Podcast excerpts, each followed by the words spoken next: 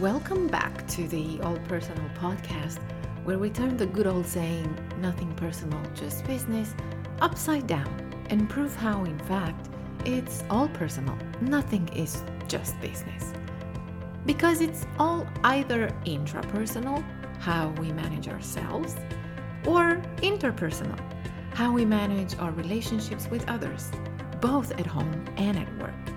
It's all about our personal skills muscles.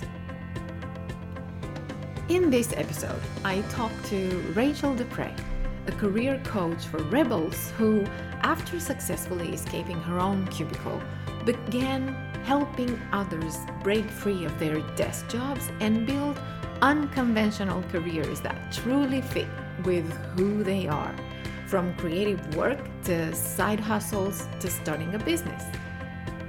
Now, that word, rebel, is one that I found to be the magic key in our conversation, which you will love, by the way, as Rachel takes us through her journey of becoming a coach for rebels and a rebel herself from rule follower extraordinaire, as she calls herself at some point.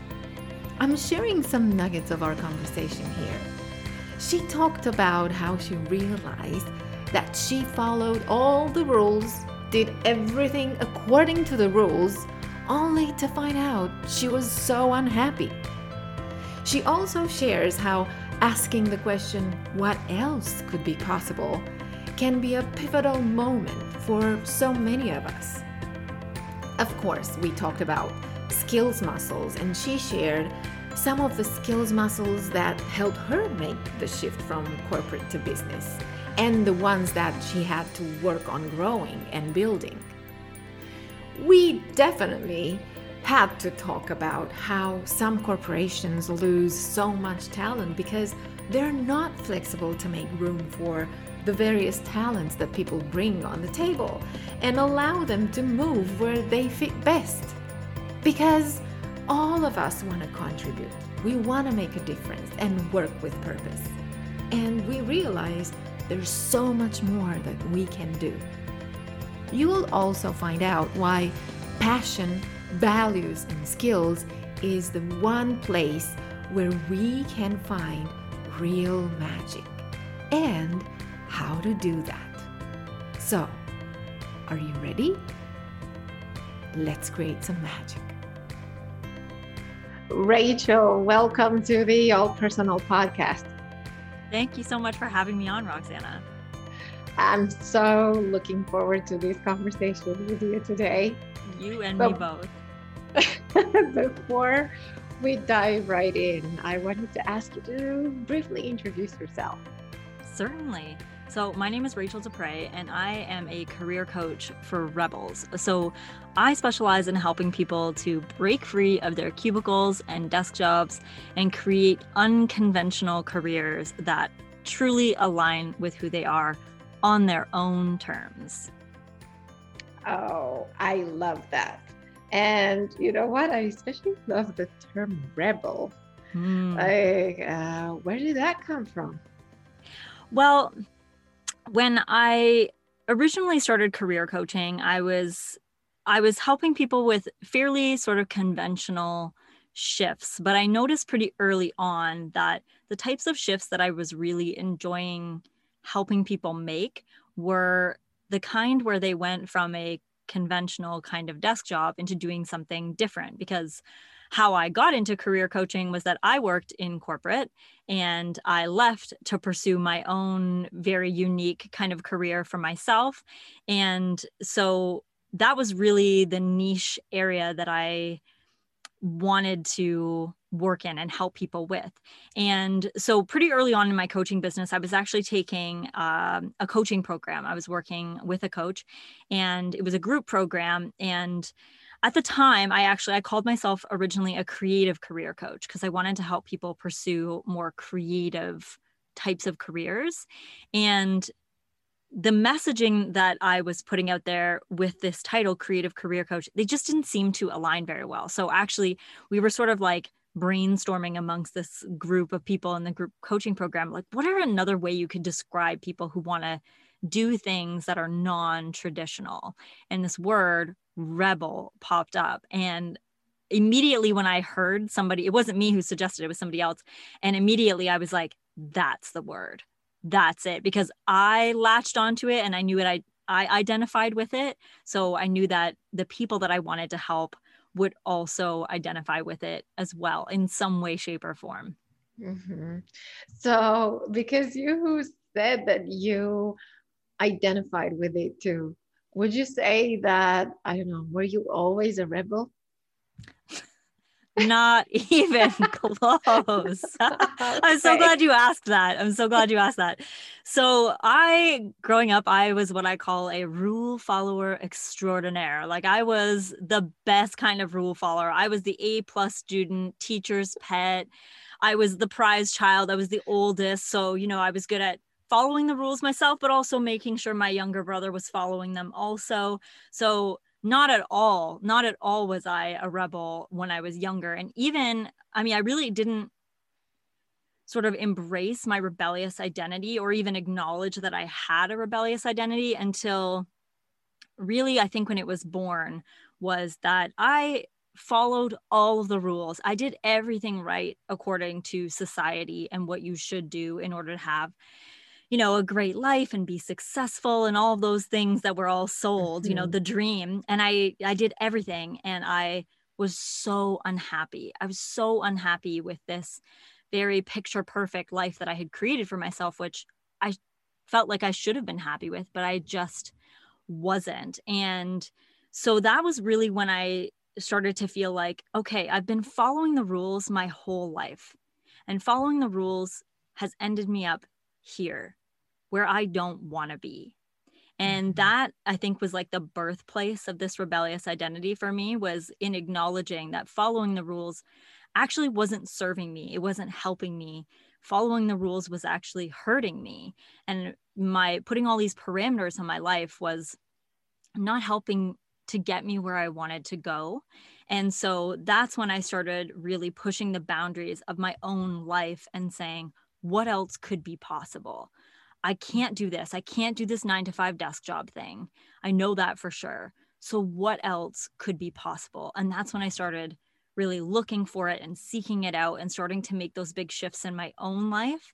And I didn't even acknowledge really that maybe that was a rebellious identity, but I, when, when I was in that group coaching program and somebody finally said that word, I really just like, that was the moment where I felt like, I feel like I've been completed. Like somebody put the final piece of the puzzle in, you know, and I just felt like that's the word. That's the word that describes this journey that I've been on to becoming someone who intentionally sort of pushes the bounds of what people say work can be and has created a pretty awesome life as a result and now gets to help other people do the same thing every day.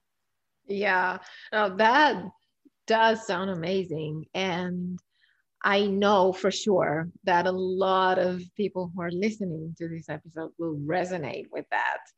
And mm. I was I was wondering because you and I were in in this space of making work a happier place in different ways, but still yeah. Uh, we believe in the kind of work that makes people happy rather than feel depleted, exhausted, and completely desperately wanting to get out of it.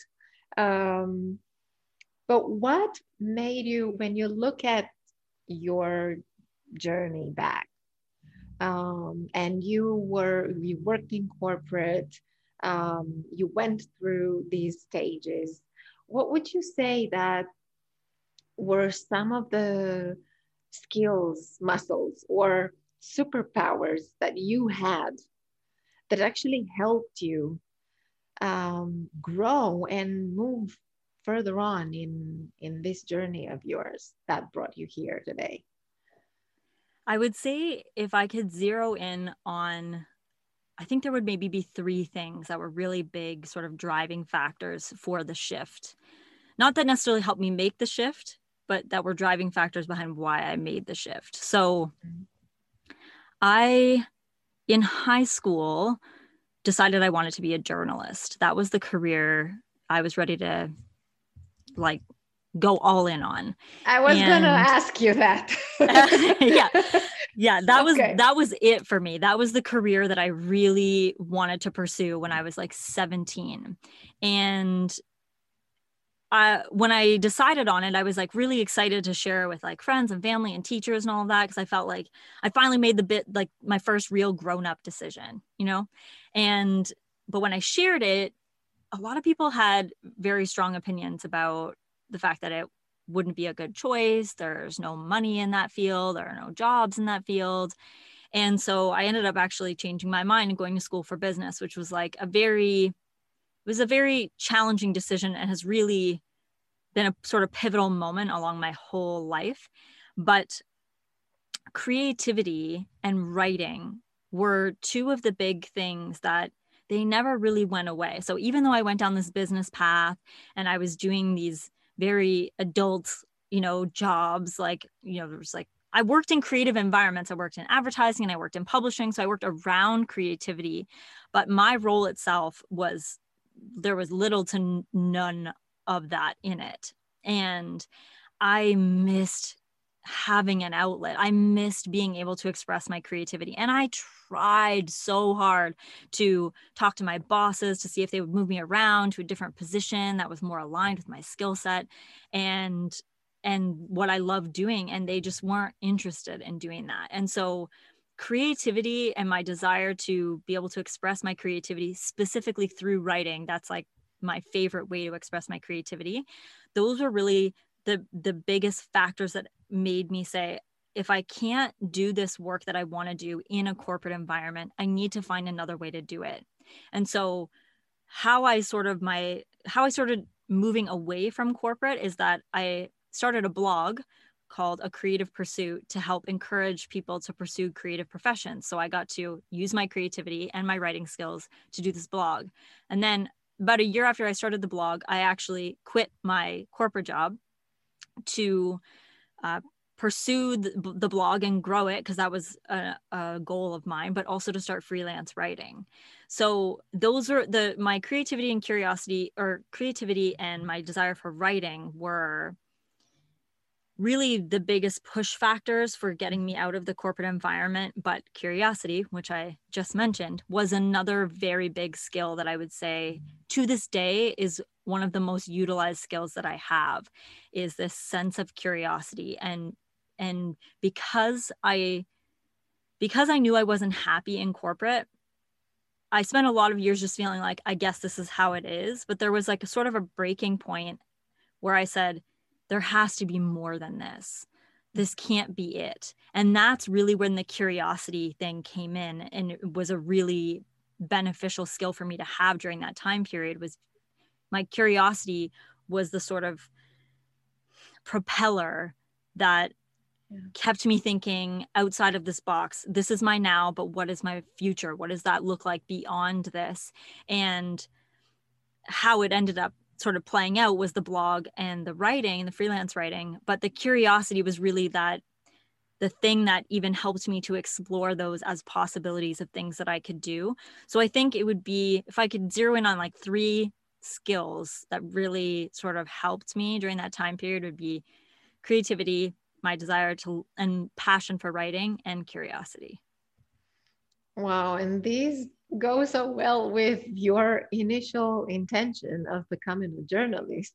Yeah. think about it. Exactly. Um, and it's, but it's interesting also to see how you how you apply them now in a different in a different kind of environment in a different role um, how you grew them along the way and for me, particularly, it's so sad to hear uh, that, you know, the corporate world has lost yet another talent because uh, they didn't want to build on your talent, on what you were bringing to the table.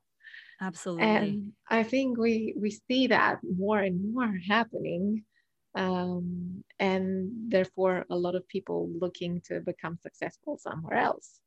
Yes, absolutely. Yeah, it's true. It truly is unfortunate. And yeah, I mean, I I see my journey from my own perspective, but also like I work with people every day who are walking a similar path that I did mm-hmm. at one point and it, I'm it's just it's so interesting that you said that because I I never really had that perspective on it. I always had like the individual walking away from corporate as opposed to thinking about corporate losing all these incredibly talented people simply because they weren't willing to help that person utilize the skills that they love using. And it's always really strange to me that that companies aren't interested in exercising that because what a lot of people are asking is not for the impossible they're not asking for something that doesn't already exist within the organization they're just saying hey i'm here in this department and yes i know i do my job well here but i would really love to be over there in that department instead and so you're not asking for them to change the entire company so you can fit into it. You already see where you would fit better within the organization. And yet they still, unfortunately, a lot of organizations are still mm. not interested in putting you where you know you would fit yeah. better and be a bigger contributor to the organization. It's just, it's always, it's always confused me why there's not an openness to let's talk about what you want to do here at this organization mm-hmm. and how we can help you succeed so that we can succeed because you're happy exactly. right like it it's it's very strange it's very strange and really unfortunate that that is the yeah. way that the corporate world is yeah exactly and i mean that's what gets you more clients and that's what helps you help more people but yeah. also if if we think about it that's why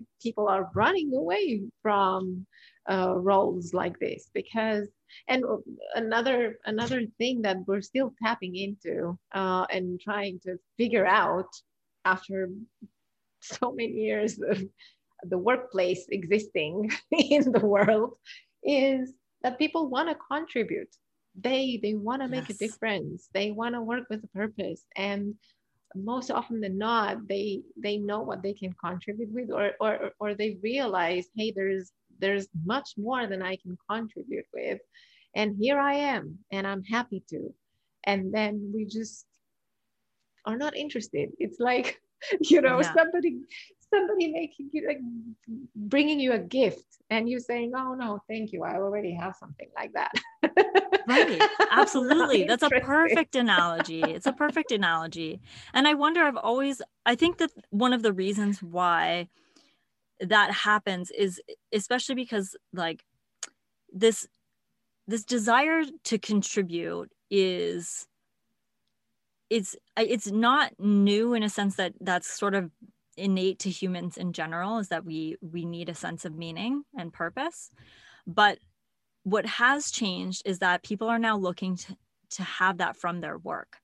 There was a time and not that many years ago like my grandparents generation and even part of my parents generation were never looking for that from work. You got your purpose and your meaning and your contribution from things outside of work. But the thing is is that people aren't necessarily getting those those things outside of work anymore. And even if they are your work is one of the biggest parts of your life. And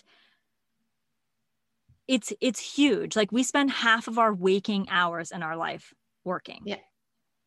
So if the only time you're allowed to contribute is 50% of your life it seems like you're kind of robbing yourself of all of this extra time that you could be contributing. And so it's really been like these younger sort of generations, like millennials, call them disruptors as much as you want, but they're one of the first generations that have said it's got to be more than a paycheck.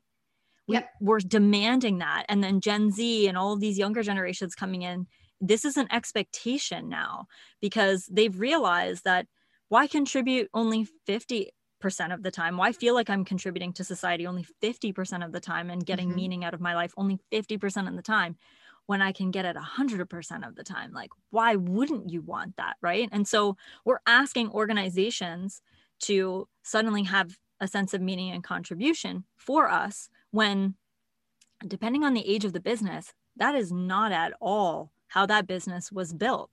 The business was built for profit right? Every business is built for profit but certainly older organizations like they're not set up to help employees thrive. They're set up to get a job done. And so now you're mm-hmm. coming in there asking for all of these extra things and they don't know what to do with that because yeah. that's not how their organization was built. It's so it's i think it's a kind of a clashing or a merging of of different generations sort of coming together and these older old school type businesses are saying mm-hmm. well you don't get that here and we're saying why not yeah exactly and that is the question that it all started with and i'm happy that you mentioned the the new generations because i work with with millennial new leaders um, and what i hear from them over and over again is i don't want to be just another manager. I don't want to be the old type of leader. I want to i want to lead different. I want to be different. I want to lead with purpose. I, i'm not interested in the status quo. And that's that's so refreshing to hear especially with the gen z's coming. And I've interviewed a few of them. Um, and they all asked, What is my purpose as an employer? What is my purpose? What do I want to do? What do I want my organization to contribute to the world? Mm-hmm. That is not a question that I was asking when I was interviewing for jobs. And right. that is so powerful to hear. Yes, exactly. So there's like two layers of purpose now because people are seeking their own individual purpose, right? They want meaning yeah. for their own their own life. But also this the millennials and Gen Z and the younger ones are especially in tune to how a business is contributing to the world in that broader scale of what is your impact on the on the environment and people how do you value people the people that work for you but also people in general in terms of like fashion brands like expanding their size ranges to be like inclusive for different body types like this is huge but this is all very new because of these younger generations saying the purpose needs to be bigger. What are you what are you doing to make the world a better place? Because what they're buying into now is and really this is what i try to help people achieve in their careers is a values alignment mm-hmm. so you're taking you're going into a workplace and saying these are the things that matter a lot to me and what's your stance on these things and how how are you showing up to make the world a better place in these particular ways and so what we're seeking now is that match of saying i care about this particular aspect of the world, the environment, people, etc. And if you care about it too, match made in heaven. We're going to work mm-hmm. well together because we're working toward a common goal. But a lot of people don't have that. This is why a lot of career coaches, this is why career coaching is a profession, is because there there is a big gap and people are saying this is what's important to me but this is not at all what's important to my employer and i'm having a hard time getting up and going to work every day know that i'm knowing that i'm working against my values or not in any way bettering what mm-hmm. my values are in the world mm-hmm. so it's a very it's a it's a period of awakening for a lot of people to what's important to them but also humanity and this whole planet and how we all are connected and working together and it's just you know we're we're asking the big questions now and it just so happens we're asking the big questions of these companies and they a lot of them haven't come up with a good answer yet. Exactly exactly. They're not even ready to hear the question yet. No no they are not. Not even close. They're really mm. actually hoping you won't ask it is is yeah exactly the big thing yeah. right? When yeah. they, when they interview yeah. you they're hoping you'll be somebody that won't ask the question. Yeah right because exactly. that would be hard that would be put them in a bit of a pickle right? And they don't want to be sure. in that place so. No no but this is the only way we change absolutely uh, and i'm glad that you mentioned the, key word here change um, because i wanted to ask you because you also talked about uh, and i love that when you talk about uh, value alignment and when you have your your conversations um, with people who are looking for that something more to it, it starts from value alignment. And is that that's really one of the first steps that comes with this kind of change. Uh, and it might be a difficult conversation initially i assume. Is it how how how does it start? Are people do you find more aware of their own values? Some people are um some people are very aware of their values. They might not know that what they're talking about is a value system mm-hmm. but they are aware i think most people i talk to are aware of at least a few things that are very important to them and i have an activity that in in my coaching program called the soapbox and the soapbox is a great way to help people get clarity around their values because essentially we all we've all heard that term get up on a soapbox right so the things that people get up on a soapbox about are the things that they are passionate about and passion and value are highly intertwined. So if you can get clear on what you're passionate about, you can distill those passions down generally into values.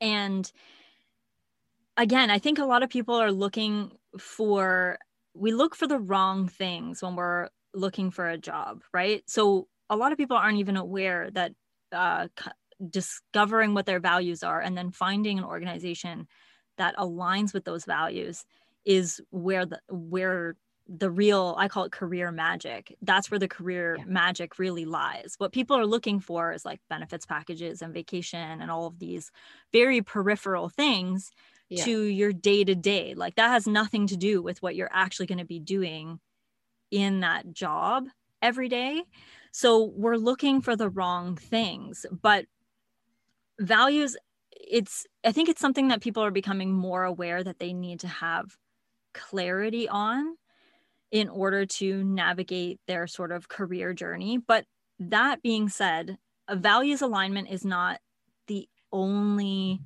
key. So the other key, and this is be right up your alley, is skills.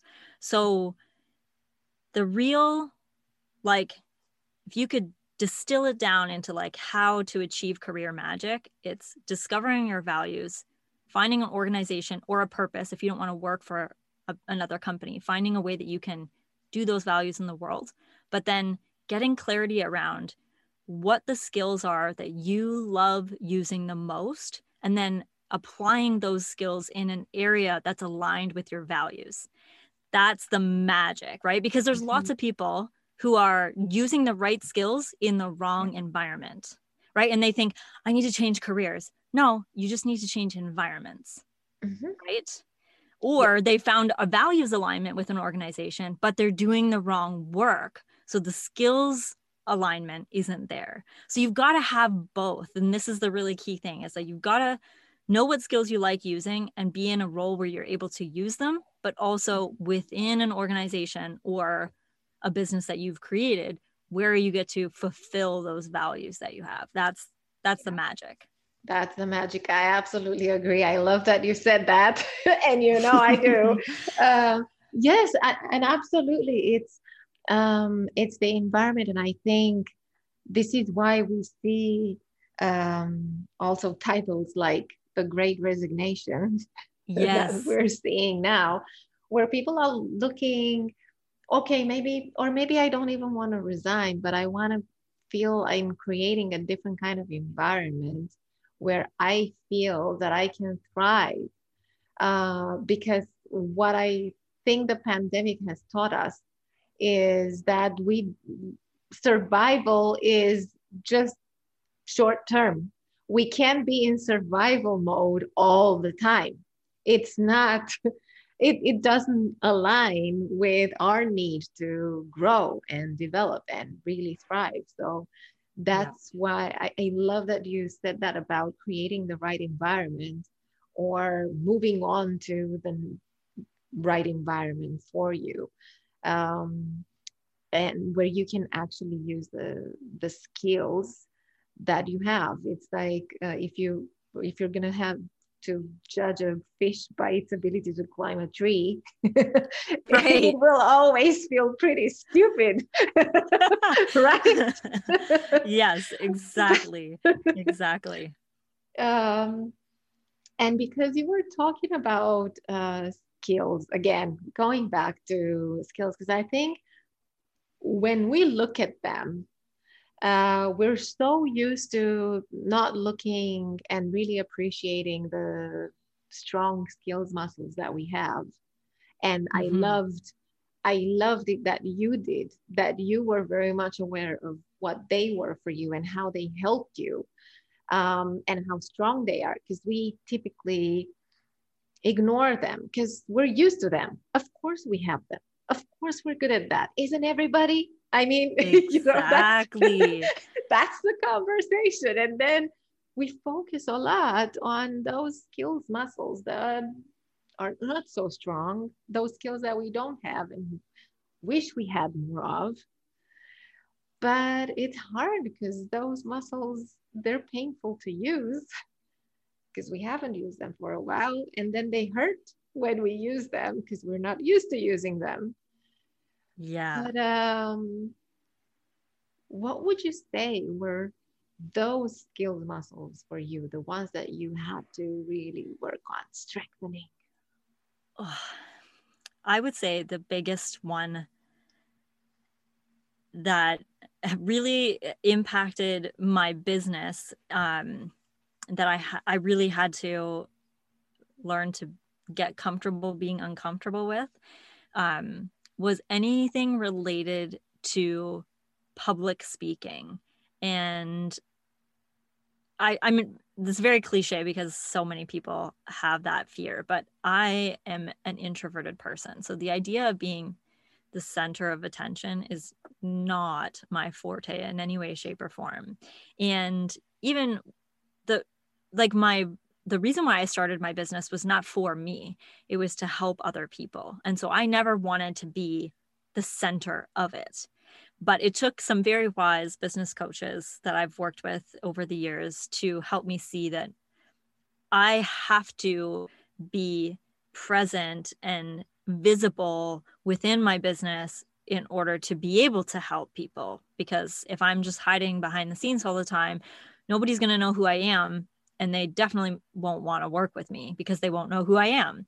And so that was a very big shift that I had to make in my mind because it's interesting that I think that some of these these um what did you what did you call them the dormant skill like dormant skills muscles where it's hard to use them i think some of them are dormant because we really just don't have um like it's not something that we excel in naturally. Like me in mm-hmm. school i was i was a writer. I was great at english and communicating and all of those things. So like math and science not really my jam right? Not to say that those things couldn't have been i couldn't have been better at those things but i much preferred writing. But i also think that there is we have dormant skills muscles around skill sets we feel intimidated to improve on so, public speaking is one of those things that a lot of people feel petrified of. But I really think the more that I talk to people and work with people, is that we're afraid of becoming better at it because we are intimidated by this idea of being more visible. It goes against our entire wiring as a human being to be visible and stand out. So, that was one of those dormant skills muscles that I really had to consciously put myself in situations where I felt very uncomfortable doing the thing, whether it was a workshop or I was making an appearance on TV or whatever it might have been. I had to put myself, I had to say yes to things that I w- wanted to say no to with every cell of my body because I knew that it would give me an opportunity for growth. And it I won't say that I'm an expert at it now, but certainly I'm far more comfortable with it now that if someone reaches out and says, Hey, would you want to be a speaker at a conference? My initial reaction now is not no. Like my initial gut feeling is not no. It's like, this is going to be terrifying. yes right like you have to and you have to and that's that's the most like when people are saying like get outside your comfort zone like yes we all need to do that is it an uncomfortable process? Also yes. And so if you go into it with that knowing of like this is going to be uncomfortable and just putting yourself in those situations it helps you grow beyond what you can imagine. So that now like you know i've been doing my business for 4 years so i've been actively working on this public speaking thing for over 4 years now. And now like i said i'm not like a seasoned expert can get up in front of a room of 20,000 people and not flinch. I am not there yet, but I know I can do it and feel nervous but also feel so proud of myself after mm-hmm. and feel like oh, I'm so glad I did that or I'm you know I'm so glad I said yes to that opportunity and I think that's when we think about like really developing our weaknesses or I love the way you phrase them as dormant skills muscles we don't think of we just think about the discomfort right that yeah. we fixate on the discomfort of developing those muscles but what we don't factor in is how great it's going to feel to use them, to exercise them, to get better at them, to develop them in the same way that you did you gave a great example of like working out how like if you haven't used that muscle in a while after the workout your that muscle is going to feel like so much pain right? Because you haven't used oh, it in yeah. forever right? But then after when you start developing and using that muscle more and more you'll be able to see it build and you'll be like yeah look like look how mm-hmm. powerful and strong i am. So i think it's with anything that we endeavor to do that's outside of our comfort zone we always like our brains naturally fixate on the challenge and how hard it's going to be and you know how uncomfortable and all of those things but i think it's really important to sit down and also do the flip side of that coin and say but how great is that going to feel? How awesome yeah. is it can, to be able to put that on your resume after or to share that you went through that experience, right? Like nobody, very few people get excited going on a roller coaster, but everybody loves the bragging rights when you get off of it, right? Absolutely. So I, I think you got to think about it like that. That's such a great analogy. Yes, exactly.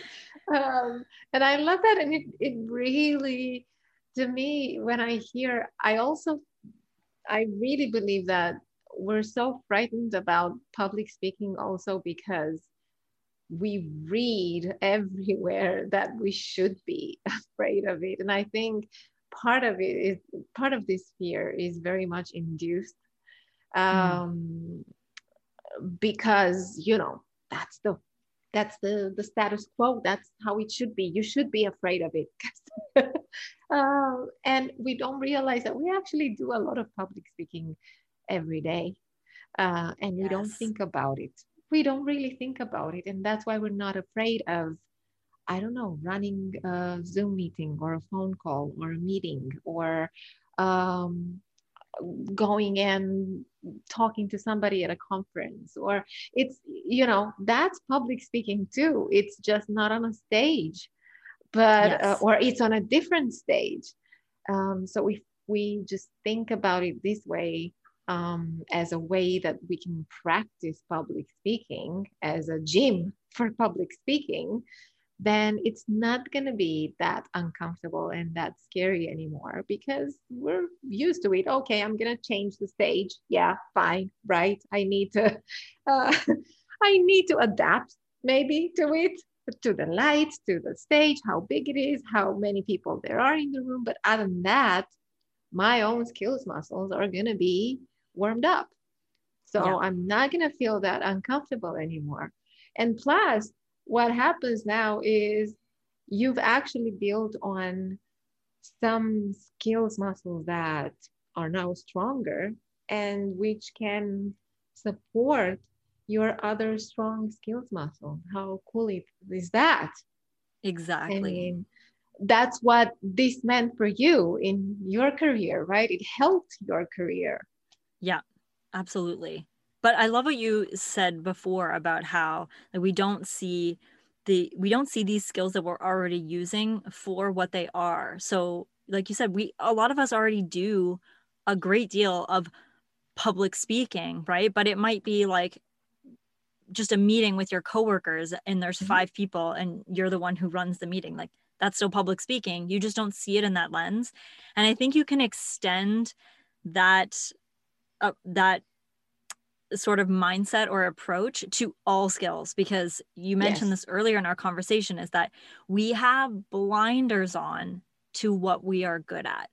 It is we just can't see it. Like we have it's in our peripheral vision and we are one track mind. Mhm. like you just don't see it. And so when somebody says well, tell me what you're good at which is one of the most anxiety inducing like interview questions ever right? Like what are your what are your strengths?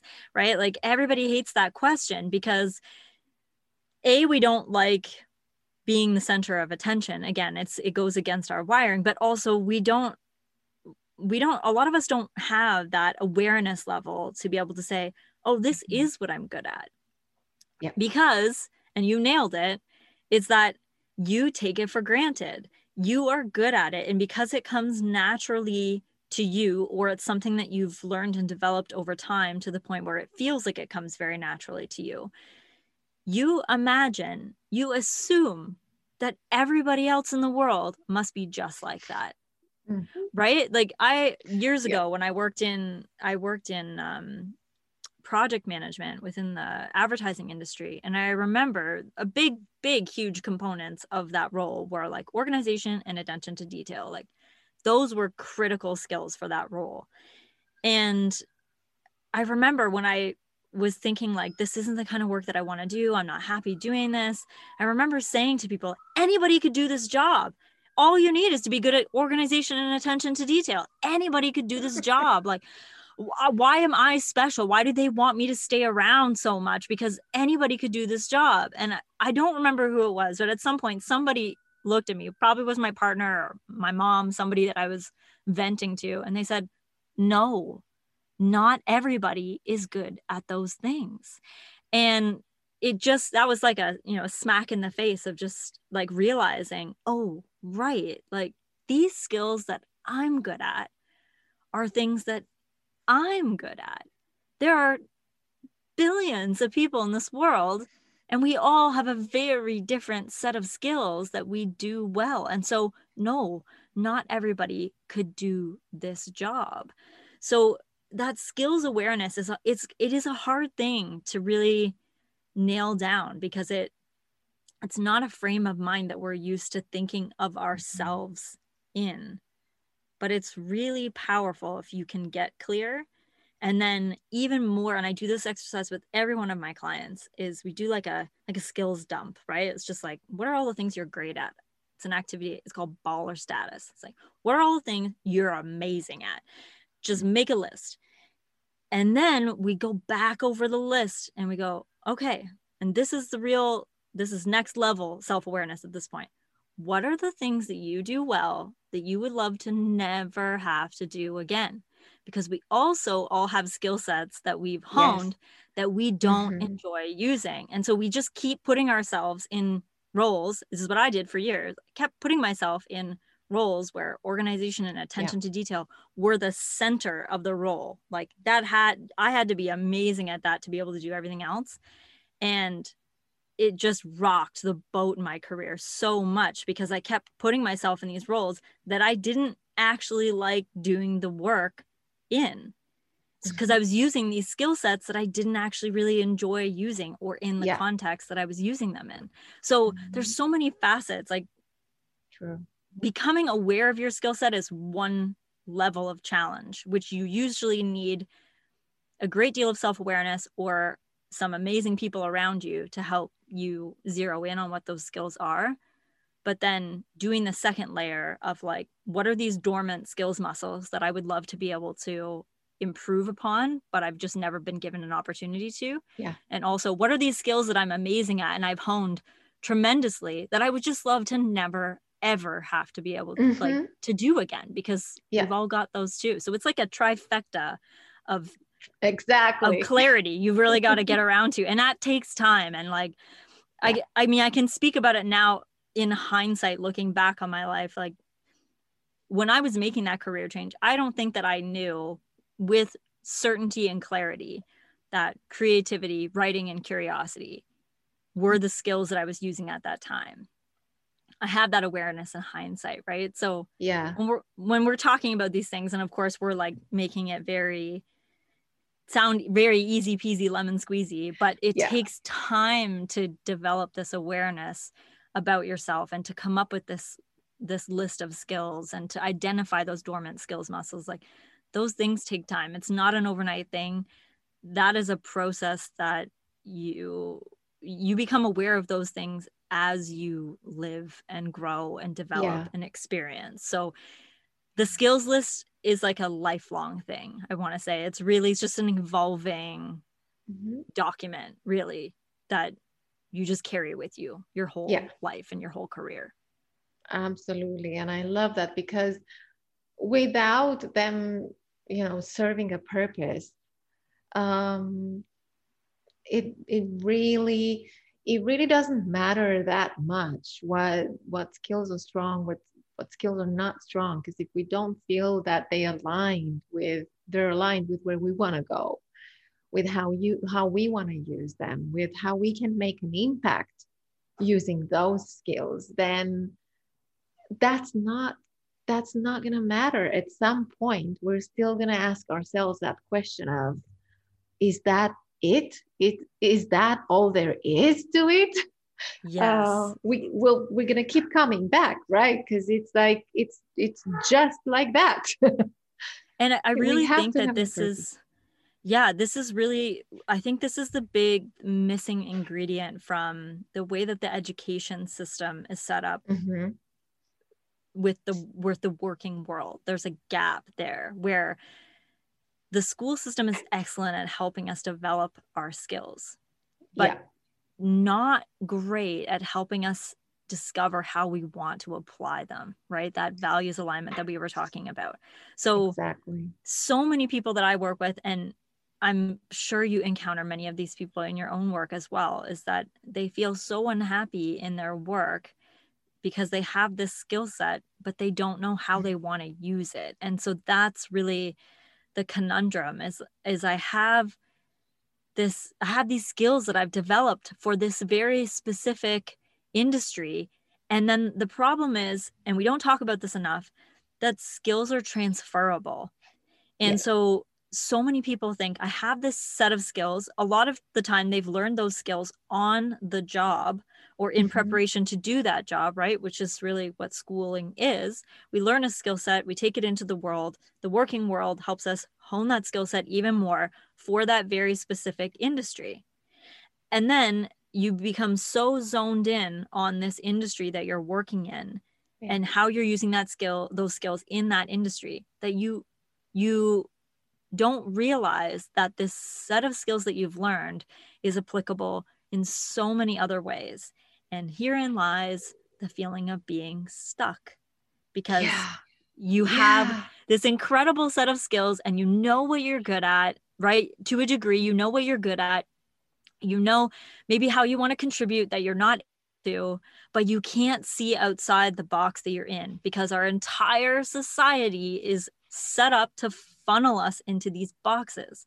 And it's not set up for us to move outside of them or between boxes if you want to change careers. So, almost everybody I talk to, because people reach out to me when they hit this point where yeah. they're like, I'm stuck and I'm lost. All I know is what I know, and I don't know how else to do what I know anywhere else in the working world. And this is a huge disservice that we're doing to people is not helping them yeah. in a workplace mm-hmm. in the education system just in general in society to say hey that skill set that you have could also use it here. And what about over here? And you could use it way over there too right? Like to yeah. show how many possibilities there are so that a skill set and we're moving toward now what's called the skills based economy. So your skills are everything that you have to offer the world. And so now it's not it's not in the traditional form of this is the job description. Do you have the skills to fit within this job description? Now it's employ employers going what skills do you have to offer? Because we want to use as many of those as possible so that we can employ you on a freelance contract full time whatever basis but yeah, it's exactly. shifting this whole sort of landscape around the value of skills but the only way that we'll really be able to help people see the value in their skills is if we show them all of the different ways that that skill set can be used outside of what they're currently doing. Yeah. And that is going to take time, but I think we're moving towards that more and more. I think this is why yeah. also we're seeing more people actively looking for that, looking for that link between what it is that they can do what the, the skills that they have and what they can do with them. And finding another environment a, a maybe better environment where they can use those skills. Uh, yeah. and why not you know mixed environments? Why not me being able to use my skills in this environment and in this environment and in this environment and that helps me help more people feel more fulfilled and bringing me a better quality of life while bringing other people a better quality of life absolutely absolutely it's a it's a ripple effect when right? you can reach yeah. that level of awareness about your skills and the value that your skills have and how they can be applied in so many different areas you really get to like do the pebble in the lake and just see the the the rippling out of all of the people that can be impacted by you stepping into owning and really putting on display this set of skills that you have that i mean really and, and i think skills are are a way like if you're able to demonstrate your skills around other people it's kind of like you're passing it down to them too because they can see you yeah. using this skill set and immediately when you're using a skill set that you love using and it's something that you feel confident in, automatically people gravitate toward it. Automatically. Yeah. When you live in your zone of genius, you inspire other people to find their zone of genius.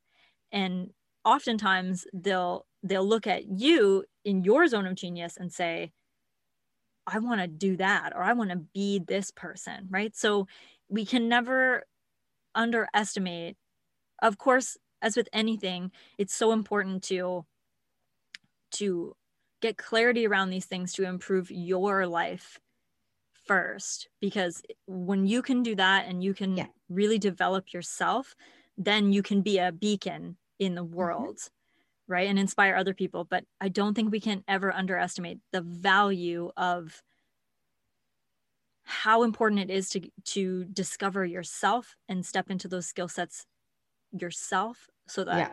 other people can be inspired by the way that you have shown up in the world like it, yeah. it, it i think it's one of the most powerful human connections that we have that we don't talk about enough is just how you being you in the world doing your best work doing the things that light you up automatically it's like a smile. It's contagious. People yeah. see that and they go i want that. I want to get there. And so if we bring this back to my story this is essentially how i became a career coach because i was leaving the corporate world and i was like yeah i'm going to go just do my own thing i'm going to make my own path and and people couldn't believe like how nonchalant and chill I was about this because I just reached my breaking point in corporate. So I was like, anything else will be great. But people saw me going out, doing my own thing, you know, standing in my own value and saying, yeah. I know I have more to offer than what I have to offer here. And they would say to me, and when I was leaving corporate, they would say, Can you help me too? Can you help me get out of here too? Mm-hmm. And so it's a perfect example of what we're talking about was i finally stood in my value and what i wanted to do and how i wanted to contribute and i was already doing a lot of these things before i quit i was already freelance writing i was already running the blog so i was utilizing these skills and i was like mm-hmm. you know my value is over here not in this office in this cubicle and so really stepping into that and declaring like i am better than what this place has to offer me showed other people that they could have that too and that yeah. is the origin story of how I became a career coach because I had never considered it until my coworker said, "Can you help me get out of here too?" And so here we are. Yeah, exactly. but I love what you said about, you know, the pebble in the lake, because basically this is the perfect example of that. It's like, don't forget that you're the pebble and you just need to find the right, you need to find the lake. Yeah, the right lake. and the right lake, because like you throw a pebble on the ground, it's not going to have the same ripple effect, right? That's so right. it's, uh, go for and find that environment and then yes it's gonna be that's gonna be inspiring. That's gonna make yes. some waves. Absolutely. In your own life and the lives of others. Oh yeah. Oh yeah. So um and rachel thank you so much for sharing all of these nuggets today with us uh, oh, nuggets of wisdom and, and story of um what you've seen and how you got to do what you're doing today. I can't let you go before I ask you for an inspirational thought, a word of wisdom that you want to pass on to our audience today. It can be a quote, a movie, a song, whatever it is, a book, anything. Okay, well, it's going to be a book for me because okay. I am a major bibliophile and I yes. love books. They have been the biggest source of transformation in my life. And the biggest source of transformation that came in book form for me was Big Magic by Elizabeth Gilbert. So it's the subtitle for that book is Creative Living Beyond Fear. And to give you a little bit of context about why it was so powerful for me was that I read it while I was still working in corporate. I actually read it on a holiday. I went to Spain and I took this book with me. And I was already in that place of thinking, there's got to be more. I think I want to do something different. But it was still about nine months before I actually made the shift. So I wasn't close to that yet. I was I was in that place of I'm open I felt mm-hmm. open to the universe and just said, like, bring me what I need to change my life. That's not, I didn't have that clarity at that time, but I just felt like I was ready for inspiration in whatever form it was going to come in. And it came in the form of this book. And I could not put the book down. I could not. I read it in every spare moment of the trip and I planned a jam packed trip. So I was reading at like 2 a.m., just like cramming this book in. I felt like somebody had finally given me the permission slip that I didn't know I'd been waiting for to mm-hmm. live the life that I wanted to live. And I came back from that trip and immediately started the blog. It was this pivotal moment where I felt validated in this dream that I had for the life that I wanted to live. And it went from feeling out of reach, impossible, a total fantasy. And then I read this book and it felt every bit as real as the life that I was already living. The only thing that it required of me was courage. And I felt like if that's all it's going to cost me, I'm willing. I'm willing to try. And courage takes it takes uh, a lot to muster that sometimes. Yeah. But as we were talking about with, you know, mastering skill sets, the other side of it is beyond anything that you could imagine. And every day I am so grateful for that book for having come into existence because every day I look around at my life and I am actively aware that I would not be anywhere close to where I am if I hadn't read the book.